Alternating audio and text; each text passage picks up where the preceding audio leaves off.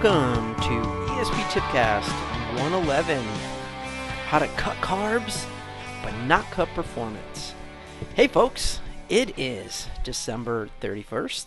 Uh, only a few more hours left in this year, and I thought I'd get out a short tipcast. And I've been looking for a topic that I really felt was going to be kind of leading us into 2018 and I know I've talked a lot about uh, just this whole idea of training low and sleeping low, and and you know the whole ketogenic diet thing is still kind of hot in the media.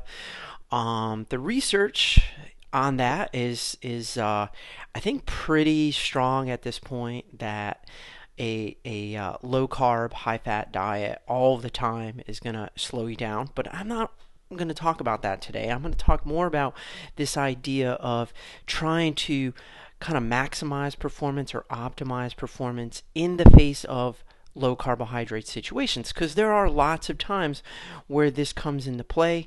Uh, you might be working with a client who's trying to lose weight and you're cutting calories in general. You might be someone who is, again, training low or sleeping low. You've got low glycogen stores, so that's going to reduce performance.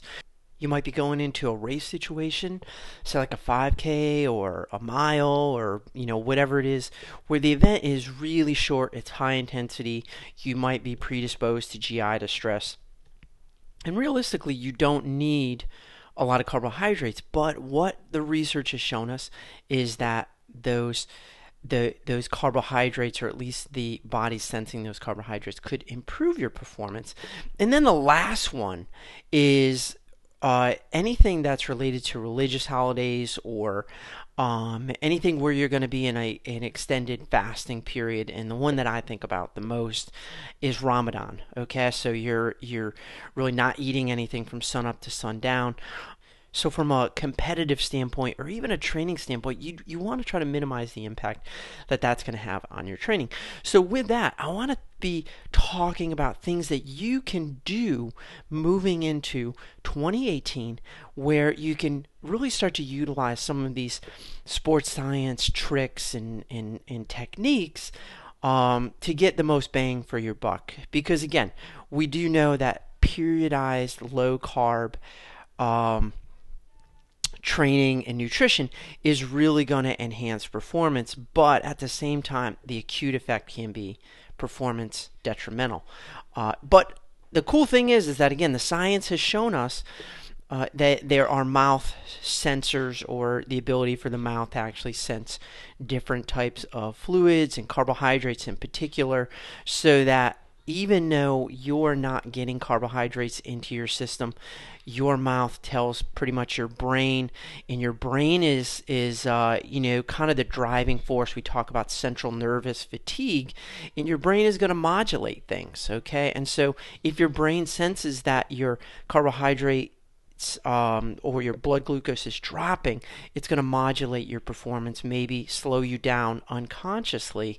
But if you are delivering carbohydrates to the system, or at least tricking your body into thinking you're delivering those carbohydrates, uh, then you can boost your performance. And so that's really where this mouth rinsing technique comes into play.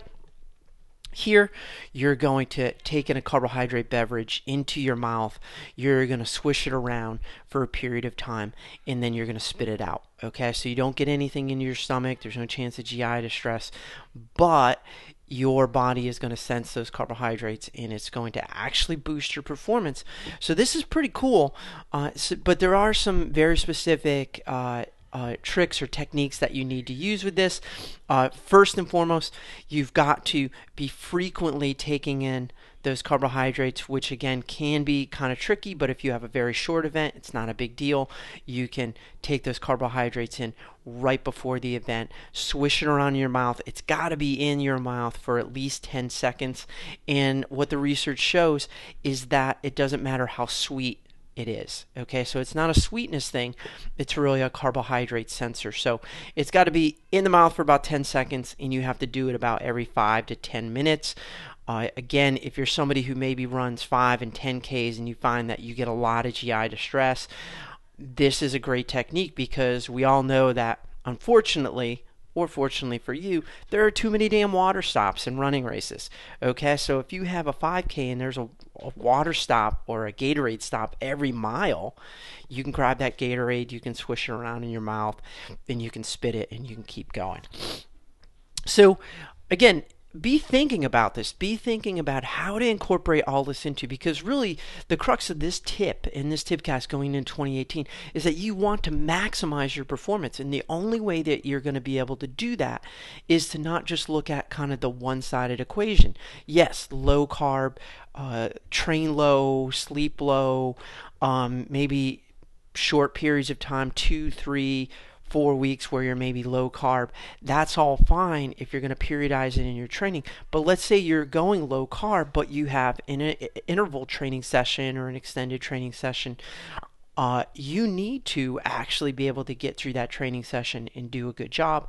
And the way you do that is with carbohydrate mouth rinsing.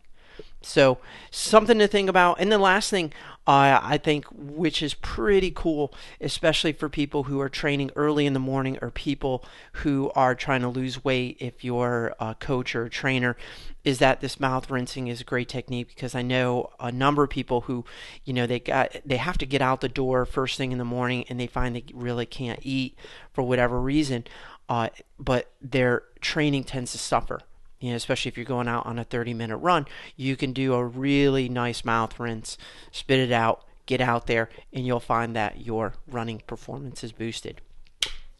Hey, folks, that is it for Tipcast 111 and for the ESP podcast for 2017. I want to remind everybody, and I posted this up, this is our 10th year. This was the month 10 years ago that we started this tipcast and it's been a lot of fun. It's been a great ride. We're continuing. I, I do have some things in development and and they are coming along. Um, so we are looking forward to 2018 but i do need your support. Again the cost of this podcast they're not enormous, but they are substantial.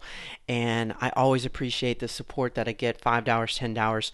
You can go to www.espanswers.com. You can hit the donate button there. You can reach me through PayPal. PayPal is uh, tradewinsports at gmail.com.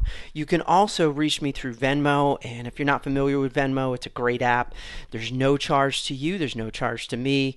It's great. And you can find me on Venmo at ESP Podcast. Okay, so it's a little at sign and then one word ESP podcast. As always, folks, you can email me at esppodcast at gmail.com. I appreciate your emails. You can head on over to Facebook, got our Facebook page, and you can follow me on Twitter. You can do it all. Uh, but again, it, this is the last podcast of this year, and I want to wish you a happy new year, and you can be looking forward to a new podcast probably within maybe another week. Uh, hoping to get that out. But until then, have a great and safe and happy new year. And remember, if you're not thinking ahead, you're falling behind. Later.